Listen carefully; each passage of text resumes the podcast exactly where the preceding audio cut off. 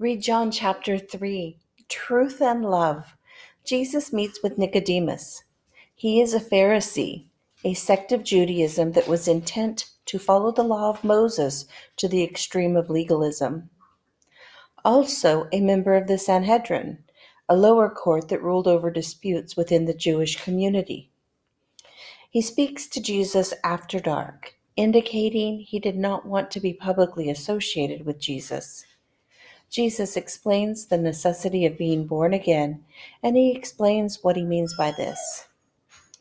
In chapter 3, we see the famous John 3:16 in context. For God so loved the world that he gave his only begotten son, that whosoever believeth in him should not perish, but have everlasting life. Beloved, there is no plan B or plan C. Many paths do not lead to God, only Jesus, and He came to rescue all. Next, John the Baptist explains Christ's deity to his followers. He gently explains that he must fade as Jesus Messiah becomes greater, and that he does so with joy. He also confirms 316 in verse 36 He who believes in the Son has everlasting life and he who does not believe in the Son shall not see life, but the wrath of God abides on him.